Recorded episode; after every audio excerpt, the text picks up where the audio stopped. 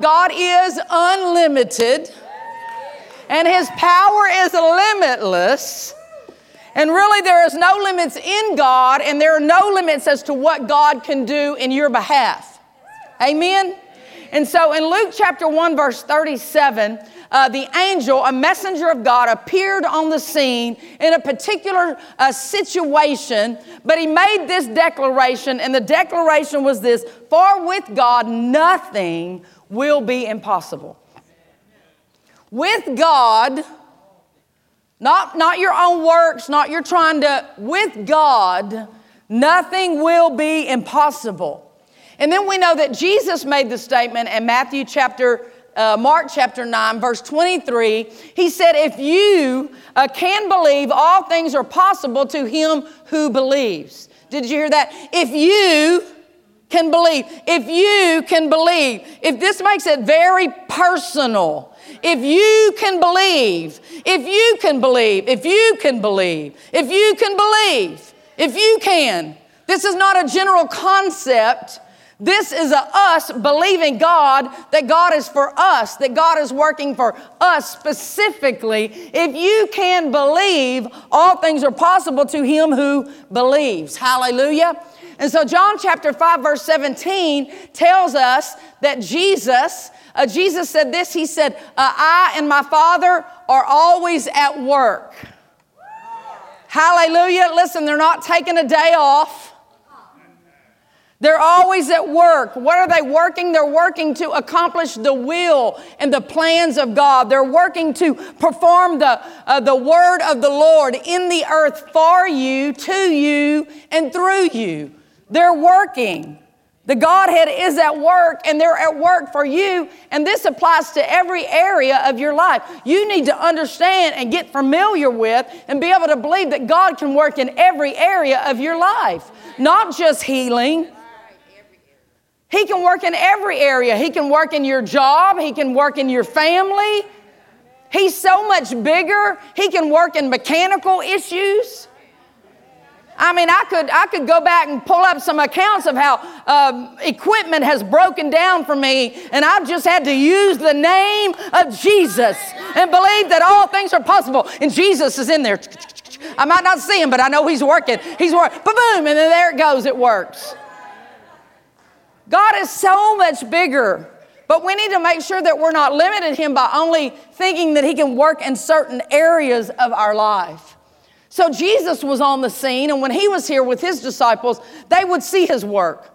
But then we know that Jesus uh, had to die on the cross, and then He rose up into heaven, and He sent the Holy Spirit. And then Mark chapter uh, 16 tells us this that as they went out and they preached everywhere, the Lord was working with them. So even though the Lord wasn't physically there, through the Holy Spirit, Jesus, the Lord, was still working with them. And I know a lot of people use this for preachers, but listen, you can preach the word to yourself at home in your own room and know that the Lord is working with you and confirming what you're preaching. We're not talking about a formal having to stand up in front of a group of people, even though it works that way. We can expect tonight that right here the Lord is working and He's confirming what's being preached. But the, the fact is, is that He is working. And by the way, it does say that He never sleeps or never slumbers. So don't ever, don't ever think there's ever a midnight hour when you can't cry out to God because God will, uh, He's ever ready. He is our ever present help, and He is always there in the midst of us. Hallelujah. Uh, Ephesians chapter 3, verse 20, which is a scripture we quote a lot. I'm going to quote it tonight from the Amplified Bible. It says, Now to him who is able, say, God is able, God is able. to carry out his purpose, to do, perform exceedingly abundantly far over and above all that we ask or think, according to the action of his power that works in us. Hallelujah. That's the God that we know. That's the God that we serve. That's the God that's working in our behalf super abundantly above the greatest uh, challenge God can come in on the scene working and doing something, bringing his power to make things change. And his ability is always connected to his willingness for his people. So we could say that not only is God able, but God is willing. Hallelujah. To do some great things for us. But we do have to take note now here when we read that scripture, uh, it says according to which really translates to in relation to or in proportion to the power that is at work in us, not just the power in us. Listen, because the minute we're saved, Jesus comes to live in our heart through the Spirit of God. There is power in us, but the power has to be working, and the power really works through our faith. So, this is where we see that we have some connection with God and, and what we see as to God not being limited. Uh, when it comes to God Himself, there are no limits. Uh, what He can work for us, in us, through us, uh, what He can be, no limits. What He can do, no limits. God is not limited by our job, He's not limited by our intelligence or lack thereof. He's not limited by our family line. He's not limited by our history or anything of the such at all. God is unlimited, but we can limit him by our lack of faith. We can limit him by our doubts uh, or our unbelief. And so, even though we uh, see and we know, we can prove out that God is willing, that God is able, uh, many times or sometimes we find ourselves in the situation where uh, we're not experiencing or we're not seeing uh, or we're not having uh, what we know we should according to the Word of God, according to the promises of God. And so we've got to recognize that there are ways that we actually can limit God. And we got to know what those are so that we can make sure that we're keeping the limits off and not limiting uh, this unlimited God that we're living with. Hallelujah. And so tonight we're picking back up from where we uh, were preaching on Sunday. And so I'm just going to give a short recap about uh, in the Old Testament, we saw that the Israelites limit God. You can see that in Psalm 78. Uh, and their unbelief was rooted in them not remembering his power. Then we see in the New Testament where Jesus was uh, limited by people. It says he could not do any mighty works there. Uh, and it also says because of their unbelief. And so we don't want to be in that category ever uh, of limiting God. And so tonight we're going to continue to build our faith in the limitlessness of our God and we're also going to talk about uh, identifying some of the ways that we limit Him. So on Sunday, I told you one way that we limit God is that we don't ask. James 4 2, we have not because we ask not. Uh, we know in Matthew it says that when you uh, ask, it shall be given. And we looked at the account of Jesus turning the water to wine in John chapter 2. And why did he do that? He did that because Mary asked. And so we have to recognize that asking is really important. And I remember, I might have told this a time or two, I don't know. But in my very early days uh, with the Lord, you know, now becoming spirit filled and really seeking after God, I remember I was at my church. Uh, and it was on a Tuesday night. They had midweek on a Tuesday night, and I was in a Tuesday night service, and they had a guest that night. And uh, he was a, a, a prophet, uh, a very a man that my pastors highly respected. So, since I didn't know him, but since my pastors respected him, I was highly respectful and honorable and expecting that what he was doing and saying was of the Lord. And so, somehow, I was up at the altar. I don't remember if it was a particular call. I don't remember, who knows why I was up there. Uh, but when this man of God stepped in front of me, uh, I don't remember everything he said. This could have been the only thing he said, but I remember one thing. And he said to me, He said, The Lord says that you don't ask for much. And when he said that to me, me and my limited thinking, I'm, I'm pretty much a brand new at the spirit filled life. I was thinking, well, that was a good thing, but wasn't a good thing. And out of his mouth then came, The Lord said, that you need to ask for more. Good word. Good word. And I recognized at that time that I was limiting God in my life by thinking, well, I'm just okay. No, we need to be asking. And we already proved uh, on Sunday that, uh, that every ask that we have doesn't have to be because it's a life and death situation and, and a dire need. I mean, we need to be asking some things because we desire them. And why do we desire them? We desire because we're desiring to, to see the kingdom alive in the earth today. And so I, I recognize very quickly, and I've always tried to keep my asking at a high level. Uh, as a matter of fact, Saturday night when, uh, when I was praying for service, you know, knowing that I was preaching this message, and so the message was big in me. Uh, but Pastor Chaz and I were praying at the house, and we were praying, and I, I wasn't thinking anything particular about any of the, the particular parts of the message. And uh, all of a sudden, the Lord brought a particular project. It's like a big project uh, that we have coming up here at the church. And uh, just Pastor Chaz and I have been talking about it. And he brought that project up to me in, a particular area of that project. And he said, he said, uh, I want you to ask me for this. And I was like, and so I turned around to Pastor Chaz because we were, you know, just praying. And I said, Have you ever asked the Lord for this? And I specifically said what the Lord said to ask for. And he said, No. I said, Let's ask. The Lord said, Ask. We're going to ask right now. I was so excited because it's when the Lord prompts you to ask.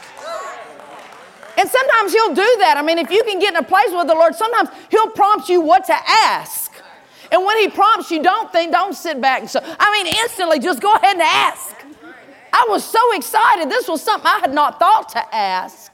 But notice this the Lord did not just say to me, I will do this. We know it's the will of the Lord because He's wanting me to ask for it. But the Lord didn't just say, I'll do this, because this is something specific. The Lord needs me to ask. The Lord needs you to ask. Uh, asking is a part of our faith. It's a part of our stepping out in faith because the Bible says when we ask, then we believe that we receive what it is that we've asked. Hallelujah. So we can't be limiting God by not asking. The second reason uh, that, or way that we limit God has to do with our human reasoning. Okay, we were talking about this on Sunday. Uh, many times we're all in our mental, the mental side. We're in the natural side. We're trying to logically make sense, trying to figure it out. How is this going to work? Well, what, what's the way that God can do it? And, and, and you know, it, does it fit in our understanding? Uh, many times we put time restraints. That was one of the things that we uh, talked about in this category is how we restrict God by, by time restraints and not thinking. Um, but those things are, those are the way that we limit God because we proved out on Sunday that God's ways are not our ways. His ways are higher. His thoughts are higher. Uh, God does not work in natural capacity, He works in the supernatural. Uh, he's not limited to our time or space or the methods or anything. Many times, the things of God, when we look at them, are wild. I mean, they are wild. I mean, they're probably like never in a million years would we have thought of particularly that way. They're unusual, they're different. And so we have to be open to letting God be God and do it how He wants to do it and not limiting him because we once we start trying to figure it out, that limits what it limits it to a natural way, and then we put a limit on God. And it, many times we miss out on miracles uh, because we've limited God in that capacity. And I read this scripture on Sunday, but I want to read it again. I just really like it. It's one of my favorite, Romans 11:33 out of the Amplified. It says, Oh, the depth of the riches, both of the wisdom and the knowledge of God. How unsearchable, unfathomable, and inscrutable are his judgments and his ways, his methods and his paths. Past finding out, untraceable, mysterious, and undiscoverable. Hallelujah. Hallelujah. That's God. That's God unlimited. And we got to make sure that the, the goal is just when we get a promise, when we get a, uh, something that we need, that we're just looking to God for the end result. And we're not getting stuck in the middle of how or the when or the what's. Uh, got to take these limits off of God. So on Sunday, we saw a very unusual way that God brought deliverance to the Israelites with the Red Sea. Remember? How did he do it? He parted the Red Sea. That's pretty wild, right? I mean, that's a pretty wild way of doing it. Uh, we examined a, a really uh, outrageous example of God protecting Shadrach, Meshach, and Abednego uh, by actually going ahead and letting them be thrown in the fire and then just having them not burn, that the fire just had no effect upon them at all. Hallelujah. And then we saw a different way of provision coming uh, by Peter being able to get money out of the mouth of a fish.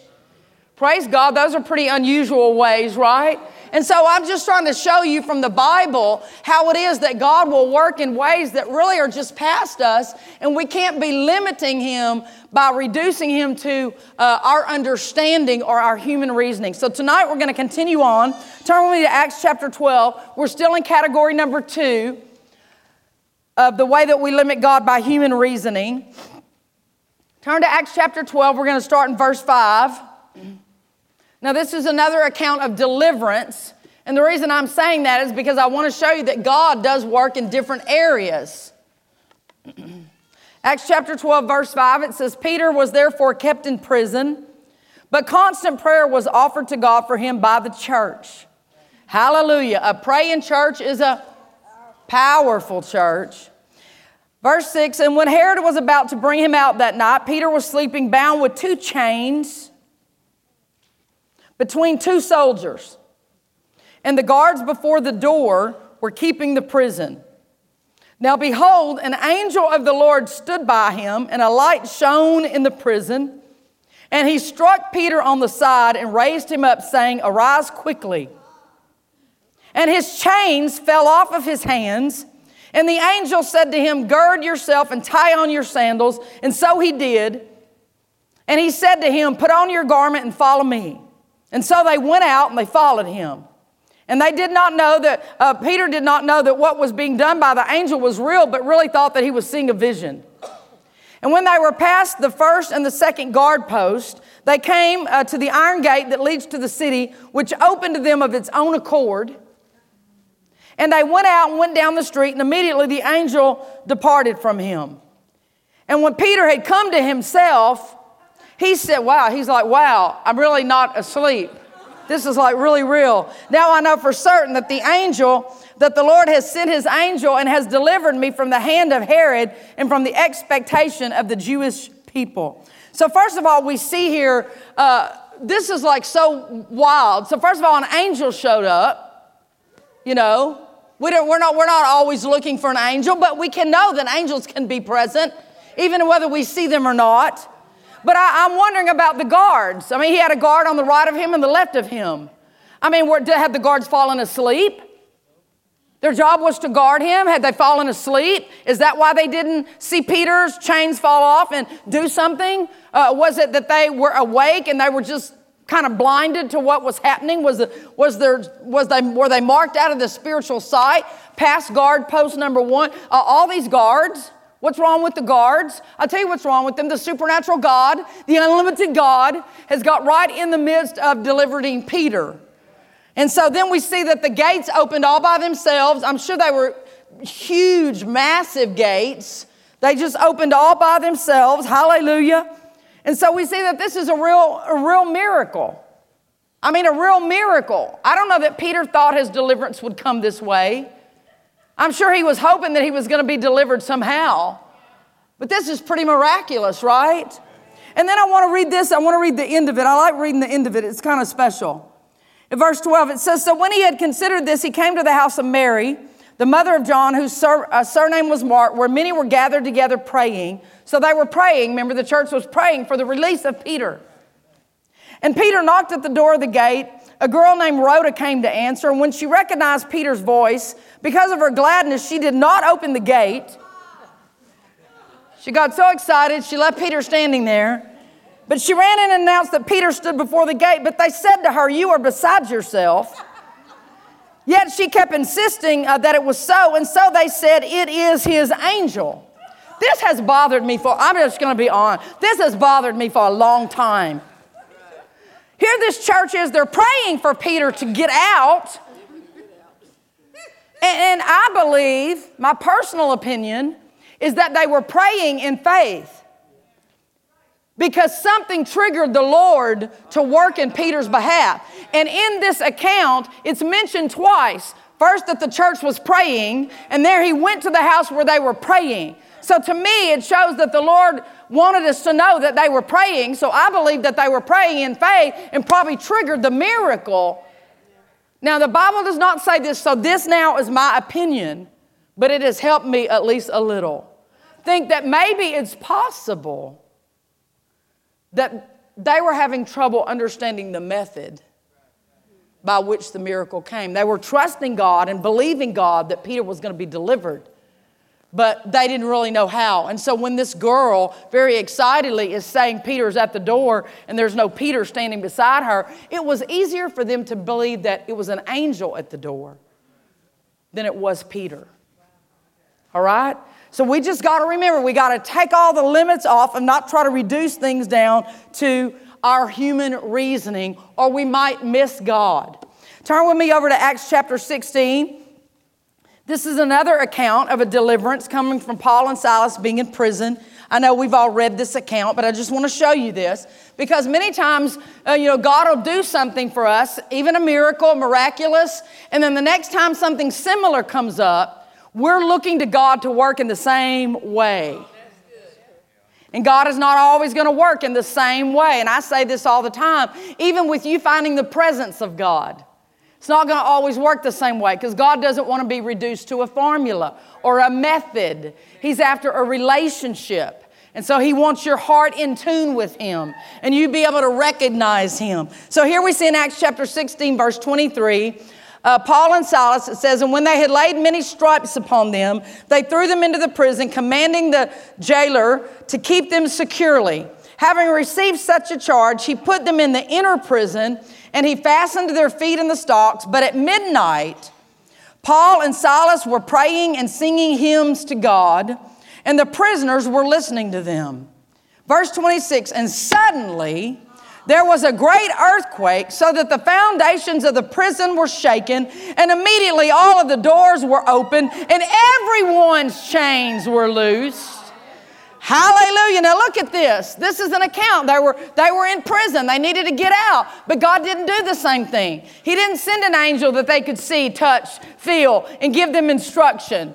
Instead, an earthquake came, and we don't know. It's, it probably is not really a natural earthquake here. It was more of a spiritual. The building really did probably shake. Uh, it might it might have been that an angel that no one saw was shaking uh, the foundations. That could be. Uh, I've often wondered. You know, uh, God, God. The Bible says that God sits in the heavens and He laughs.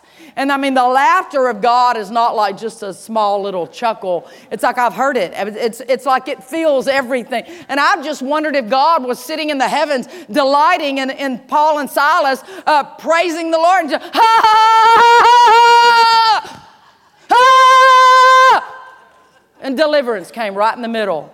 Just right in the middle of God laughing, just because they were praising the Lord in a very difficult situation. Hallelujah. But whatever the story is, uh, and, and, by the way, we see that the building shook under the power of God in Acts chapter 4. Uh, we don't know how that happened, but we see it there. Uh, and so we know that that's a real deal. But here, here it is that the, the building shakes, the, the doors open, the chains fall off. Hallelujah. And now this guard was aware of it.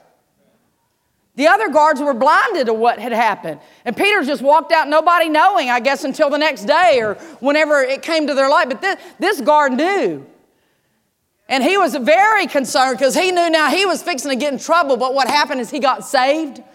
Hallelujah. And he made provision for his whole family to hear the gospel, and his whole family got saved. Hallelujah. So we can't limit God. We've got to believe very fully and very radically and the, and the limitlessness of this God that we serve so that we can have results, so that we can have supernatural uh, miracles and things happening in the midst of our life. Turn with me over to Mark chapter 7. Now, this is an account of Jesus uh, in the healing area. And uh, we know that we can go all through the Gospels and see many, many, many accounts of Jesus uh, healing the sick, many methods that Jesus used. Sometimes he gave an instruction, uh, sometimes he laid hands, uh, sometimes he. Um, uh, you know, he did all kinds of things with people. Sometimes power just went out of him when someone would touch him. Uh, sometimes he gave command. He gave a command, uh, you know, Lazarus, come forth. Uh, so, all kinds of different ways that Jesus uh, performed healing miracles. But I want to look at this account in Mark chapter 7 again because we don't want to limit God. And you need to be open to however it is that God might want to heal you. And you don't get to tell God. And this is that thing again. Many times we tell God what, what we want God to do or how we want God to do it, but we don't get to do that. We just have to let God be God. And so in Mark chapter 7, verse 31 and through 35, this is a Jesus touching some ears here and, and using some spit. Again, departing from the region of Tyre and Sidon, he came to the midst of the region of Decapolis and to the Sea of the Galilee. Then they brought to him one who was deaf and had an impediment in his speech, and they begged him to put his hand on him.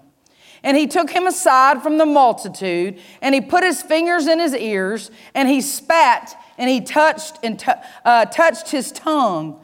Then, looking up to heaven, he sighed, and he said to him, Ephphatha, this, that is, be opened. And immediately his ears were opened, and the impediment of his tongue was loosed, and he spoke plainly.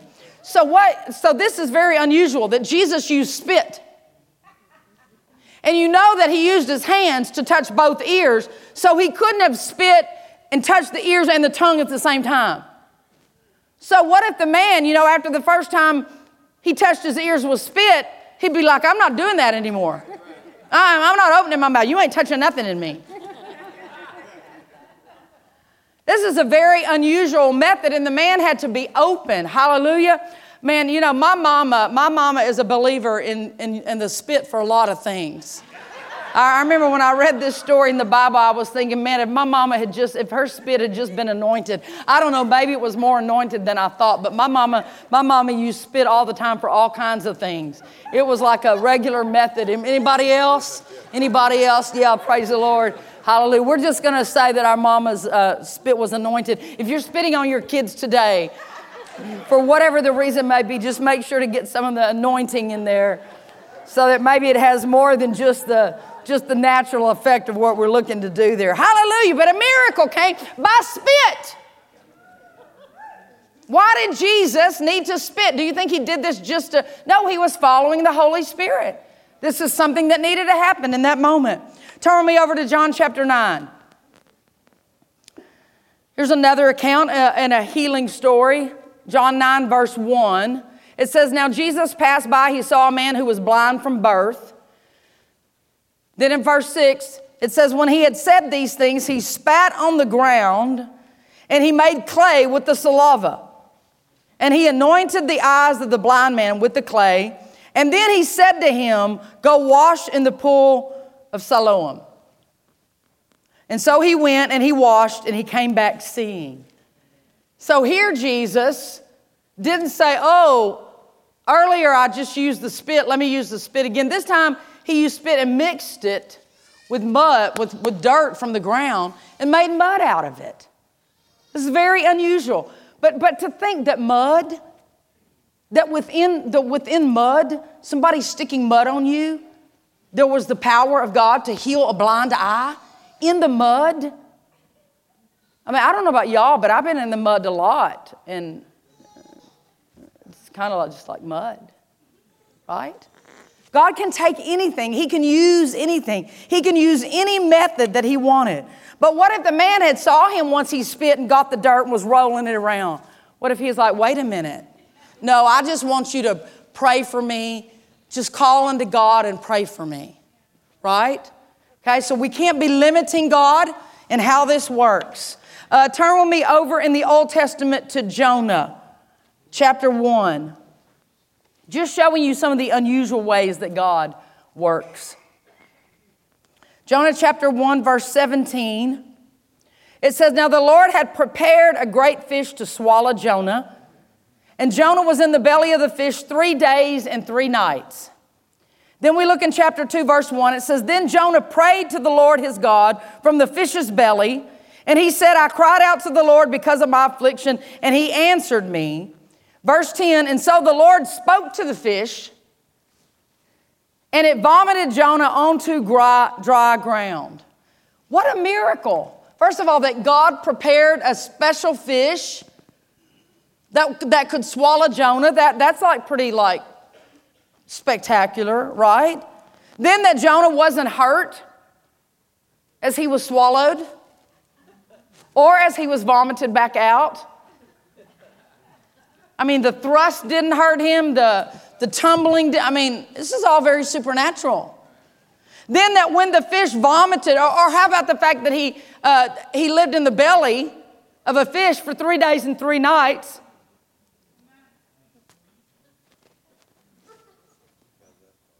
This is like, God is like so supernatural and so miraculous how he chooses to accomplish what needs to happen. How about when he vomited him, he didn't vomit him into the sea and him have to swim to the shore. He vomited him onto dry ground.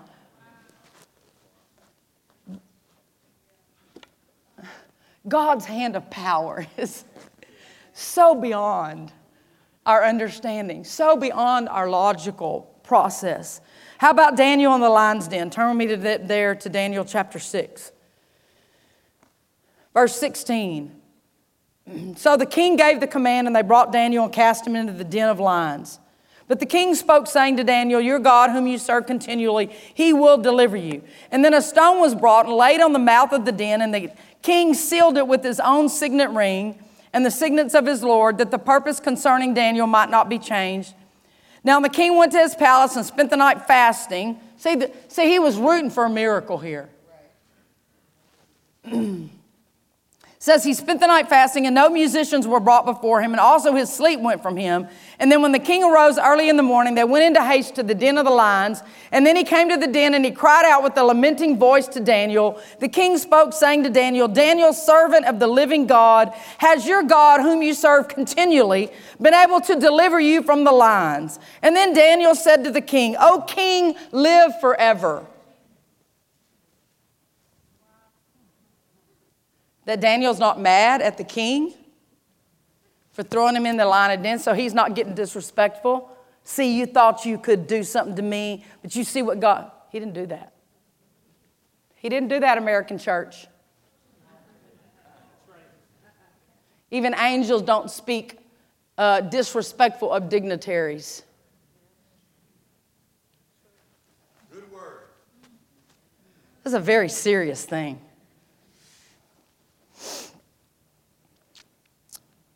He said, O king, live forever. Verse 22 My God sent his angel and shut the lion's mouth so that they have not hurt me, because I was found innocent before him, and also, O king, because I have done no wrong before you. So, in the midst of that whole time he was in the lion's den, he wasn't lambasting or being upset. He was just expecting God to deliver him. Hallelujah. That's the sign of a real Christian. That's the sign of a mature Christian. Hallelujah. Isn't that an interesting account? Turn with me over to Acts chapter 8, back in the New Testament. Here's an example of a supernatural uh, transportation method. This is looking at Paul uh, excuse me, at Philip, Acts chapter 8, verse 39. It says, Now when they came up out of the water, the Spirit of the Lord caught Philip away, so that the eunuch saw him no more, and he went on his way rejoicing. But Philip was found at Azotus, and passing through, he preached in all the cities till he came to Caesarea. So, this in one instant, Philip was in one city, and in the next minute, he was caught up and found in a completely different city. That's like a miracle. You know, God just, He does so many, that this is a time miracle. Whether time was accelerated, however, however it works, we see an account in John where Jesus got in the boat, and the minute he got in the boat, it says they were immediately at the other side. There's all kinds of things. I know we had a testimony of a lady here in church came to tell me, and I think this came somehow uh, when we were doing all the stuff on time redemption. But she was driving down the road in the car on Highway 6, and she needed to be somewhere and she knew she was going to be late and it was really bothering her and she just she just said i just thought to myself i just need to be and all of a sudden she was in a, on another street instantly she was driving on another street in another area and made it to her destination on time. Praise the Lord. Come on, we got to take the limits off. Got to take the limits off, not be limits in God. These are all accounts of how God works outside of the ways that we would think, that we would be normal, that we can understand, even logically today to think of this. But I, I love the account of, uh, of the fish because it said once uh, the Lord was through with Jonah, needed him to come out, he spoke to the fish. And so I believe that you know you can you can use your authority in the uh, animal arena. There's no reason that an animal needs to jump on you or do something that it's not supposed to do. You can use your authority. If the authority of God was used to shut the mouth of lions, it can be done for you. Amen. Hallelujah. Y'all know my account of fishing by faith, right? When I first got married, Pastor Chaz likes to fish. I'm not really a big fisher person, but you know, I'm the new wife, and so I'm going to fish to to do it with the new the new husband. And so we go to the, we go to the beach, and I, am like thinking, what I want to do is read a spiritual book. I want to do, you know, and he wants to fish, so we go we go out on the kayak. We had a kayak. We go out on the kayak, and I looked at him. I said, now I'm going to fish, and I'm going to fish by faith. Charles Capps did it. If Charles Capps did it, I can do it too.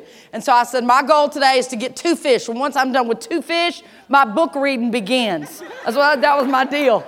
And so I sat, I got in the kayak, I got all my stuff ready, and I said, Now, in the name of Jesus, fish, you get on my hook. And I cast the thing, and I instantly caught a fish. I am rolling, I'm rolling. Pastor's like, No way. No, I'm not. It's a four foot shark. I'm rolling it in, man. I'm rolling it in.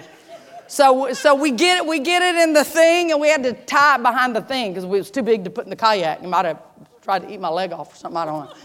And so, so he's looking at me like, yeah. And I'm like, no, I'm going to do it again. I said, now here we go. In the name of Jesus, I command the fish to get on my hook. And I throw the thing up. Boom. Fish number two, instantly.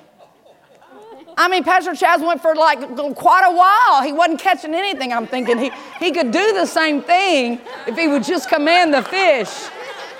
But I got my two fish and I, my book reading began. Hallelujah. So you can command the animals, hallelujah, to work in your behalf.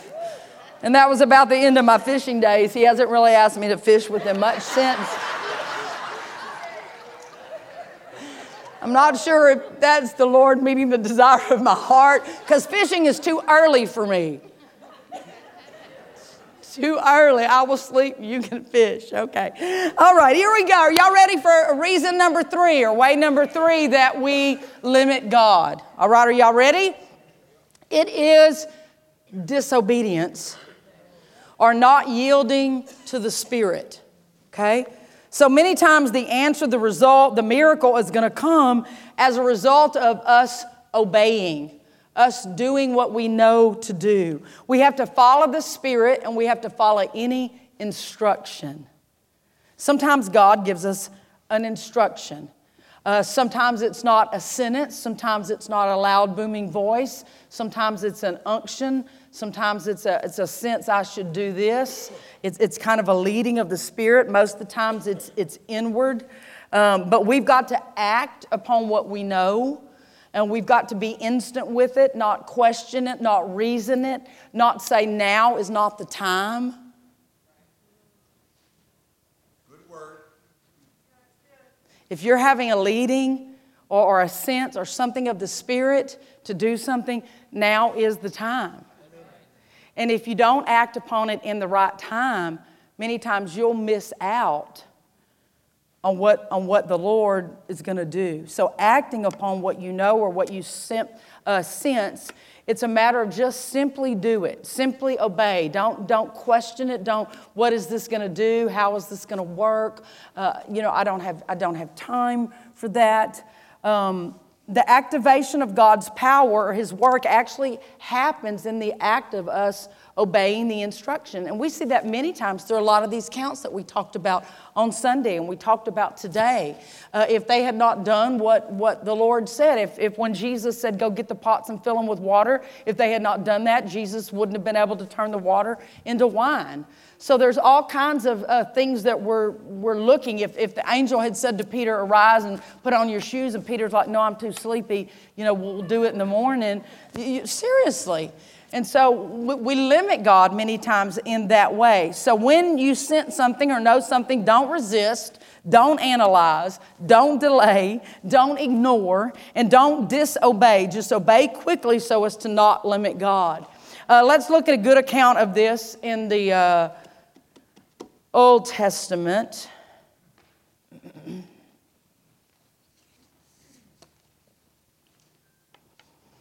Uh, we're going to look at 2 Kings chapter 5, and this is a story that most of you will know, but it's always good to get our eyes on it and talk about it again.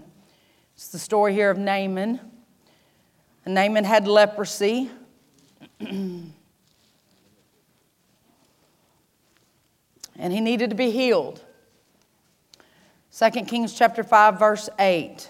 And so it was when Elisha, Elisha is, of course, the prophet, the man of God, the man of God heard the king of Israel had torn his clothes, that he was sent to the king, saying, Why have you torn your clothes? Please let him come into me, and he shall know that there is a prophet in Israel. So, what had happened at this point is Naaman had, uh, through a handmaiden, had gotten to recognize that there was a prophet in the land of Israel, and that he, she said, If you would go see uh, the prophet, that the prophet will cause you to be healed. And so, verse 9 So Naaman went with his horses and his chariot, and he stood at the door of Elisha's house. And Elisha sent a messenger to him, saying, Go and wash in the Jordan River seven times, and your flesh shall be restored to you, and you shall be clean. But Naaman, who was a king, mind you, uh, became furious, and he went away and he said, Indeed, I said to myself, He will surely come out to me and stand and call on the name of the Lord his God, and wave his hand over the place and heal the leprosy. So, see, the man came with an expectation not just of getting healed, but he came with a limit of how he thought God or the, or the prophet was going to cause God to bring healing into his life. And how he had worked it all out. I mean, he, he knew exactly what was going to happen. Okay? In verse 12, are not the Abana and the Pharpar, the rivers of Damascus, better than all the waters of Israel? Could I not wash in them and be clean? So now he's looking at what the Lord, uh, what the prophets told him to do. You know, these are, these are dirty rivers. I, I certainly don't want to get in these rivers. And so he turned and he went away in a rage. And his servant uh, came near him and spoke to him and said, My father, now, if the prophet had told you to do something great, would you have not done it? How much more then when he says to you, Wash and be clean? And so he went down and he dipped seven times in the Jordan, according to the saying of the man of God, and his flesh was restored like the flesh of a little child. And he was clean. Hallelujah. And he returned to the man of God, he and all his aides, and he came and he stood before him and he said, Indeed, now I know that there is no God in all of the earth except in Israel. Now, therefore, please take a gift from your servant. And so we can see that he was extremely thankful and he did the right thing in offering something to God um, by the fact that he had, he'd gotten healed. He was very grateful. He didn't just turn around and uh, run back his own way. But let's look at a couple things about this. Now, we know that Elisha, uh, the prophet of God, the only way that he was able to in that day perform healings was through a manifestation of the Spirit, where the Spirit of the Lord, not saved in that day, not filled with the Spirit, didn't have anything of the Spirit of God in them. So uh, the Spirit of God at times would come upon the kings, the priests, and the prophets at times in order for them to be able to work a miracle, do something that was of God. And so we see that Elisha had to be led in this instant. He didn't just sit in his house and say, I don't want to go out today. It's a little warm. Let me just see if I can work a miracle from inside. He didn't do that. He waited for the Spirit of the Lord. He knew what the Spirit wanted him to do, and then he gave the instruction. Hallelujah. So, uh, uh, first of all, Elisha was led, but then it, we, we see that Naaman had had that expectation here. And so, the lesson of this is number one, that we have to be humble. We have to be willing to do whatever God wants us to do. We have to be willing to let go of our reputation. We have to be willing to let go of our, what, what are people going to think of me? Okay, that they had a call down there and it was a specific call for something. What are people going to think of me? Uh, uh, this is going to expose the fact that this is wrong with me or I'm dealing with this. You'll lose your miracle by doing that because when things come, they're done at the instruction of the Spirit of the Lord. And so we have to be willing to lose our dignity. We have to be willing to lose our reputation, per se. Certainly, what other people think of us. God, God is making a way for us, for something of, of Himself to come to us. And we need to be ever willing and ready to, to just be so humble that we run toward that uh, obediently. Uh, God loves us. We know that, right? And God would only, because He is only good, He can only do good to us, right? So anytime we know that something uh, is, is coming from God, if we don't like the command, uh, and this goes way outside the healing realm. This can go in, in, in some type of a breakthrough coming through in your life, and God telling you to go somewhere, do something be some way. I remember the story of Reggie tonight, who's on the camera, when he had come out of his situation with COVID, very bad lungs, you know, and, and he was at home one night, right, Reggie, on a, on a Wednesday night. He was at home and, and still not feeling well, having a lot of issues, and uh, was not planning to come to church. And the Lord told him, He said, If you will go to church tonight, I will heal you. Isn't that what He said? And so he, he came, and now nobody knew anything about that but him and the Lord. And I remember, I don't remember, I guess I was preaching that night, and I was standing up here, and all of a sudden, all of a sudden, it was like in the very back. It was like, it's like all I saw was Reggie. It's like just Reggie, just a light, almost like a light around him. All I saw was Reggie. And I didn't know what was going to come, but I knew something of God. I just, and so I just opened up my mouth, and I remember I shot forth my hand, and I gave the command of something, and that began. I mean, the Spirit of God touched him, and that began looking. And now today, he's praise God, Hallelujah. But but what what would have happened? What would have happened? Praise God, absolutely. What would have happened if Reggie would have said, "I don't feel like going tonight," or, I, "I'm too busy tonight"? He, he had an instruction from the Lord. Thank God. Thank God he heard it. Thank God he obeyed it. Because really, I want to say this that anytime that we don't like the command, the instruction, when we don't like the way, the path, or the method, it's our flesh. Good word.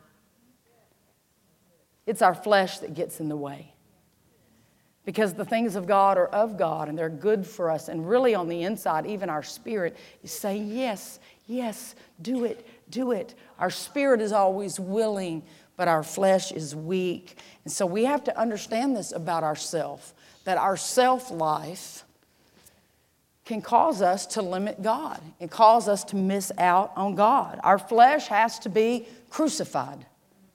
Our flesh has to be put under, and it has to be put under daily. And this is something that nobody ever gets away from. No matter how long you do it with the Lord, no matter how mature you are, we all still have a flesh. And, uh, you know, God, just what God wants for you is He does want your whole life. And so sometimes God will touch the very thing that your flesh is hanging on to. And your miracle is only going to come if you're able to let that go.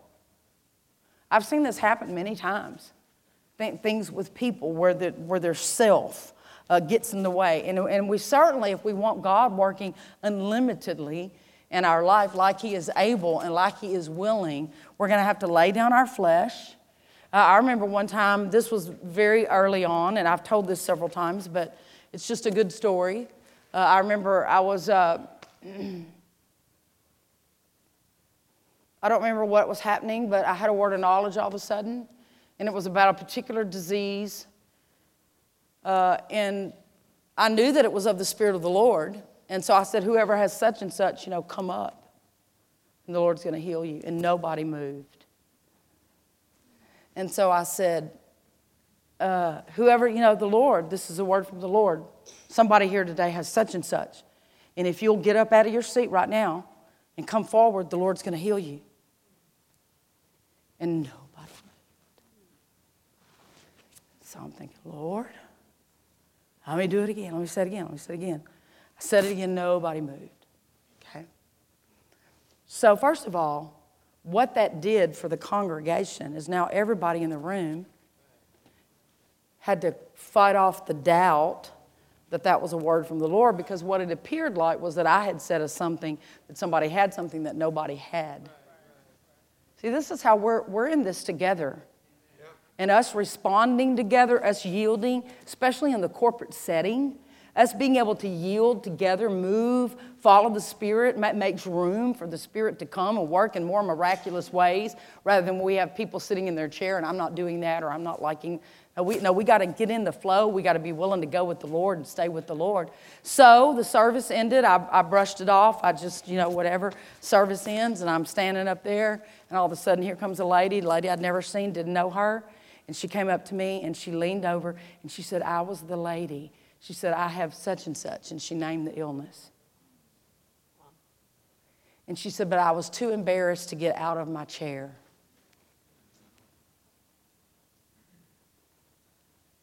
And then she wanted me to pray for her. But you know what? I've prayed for her, but I'm just being honest many times when something comes by the Spirit, there's an extra something of the Spirit. You're moving beyond just a natural, I've got faith. The scripture says we can do this. There, there's an anointing, there's a something that comes in that moment. And I didn't have it. And I told her point blank. I said, I will pray for you and I will do my best by faith. But I just want you to know, I said, when the word came from God, your part in obeying and following the instruction you know, we see times in the Bible where, where the Lord would just say, you know, go present yourself to the priest and you'll be made, and just in their, in their going. It could have been that the minute she stood up, that the Lord would have healed her. I didn't even need to do any, you know, anything physical with her. But I, I don't know. I never saw her again. I don't, I don't know what happened. I mean, I, you know, I, I did the best I could. But I, I definitely know she missed something. She missed a, she missed a something uh, uh, from the Spirit in that moment. And then these kind of things I think happen more often than what, than what we recognize. I remember years ago, before, before um, Pastor Chaz and I were uh, courting or dating, um, we knew who each other was, but I, the Lord told me to go to a particular spiritual function that He was going to be leading. And I'll be honest with you, I did not want to go. I did not have time to go. I was not real excited about going. But I knew that the Lord had said go. And so I went. And you know what? That was how Pastor Chaz and I got connected. It was the beginning part of us getting connected and ending up being married. And I've often wondered what would have happened if I would have just been too busy. Now, I know that God is God and God can work around. And God can work around at times. But you see, when we're not, when we're not following God or when we're not, we're not uh, moving at the instruction of God and we're saying, oh, if it's really God, God will find another way. No, you just limited God. We don't do that. We're, we're spiritual people, right? We're, we're mature people.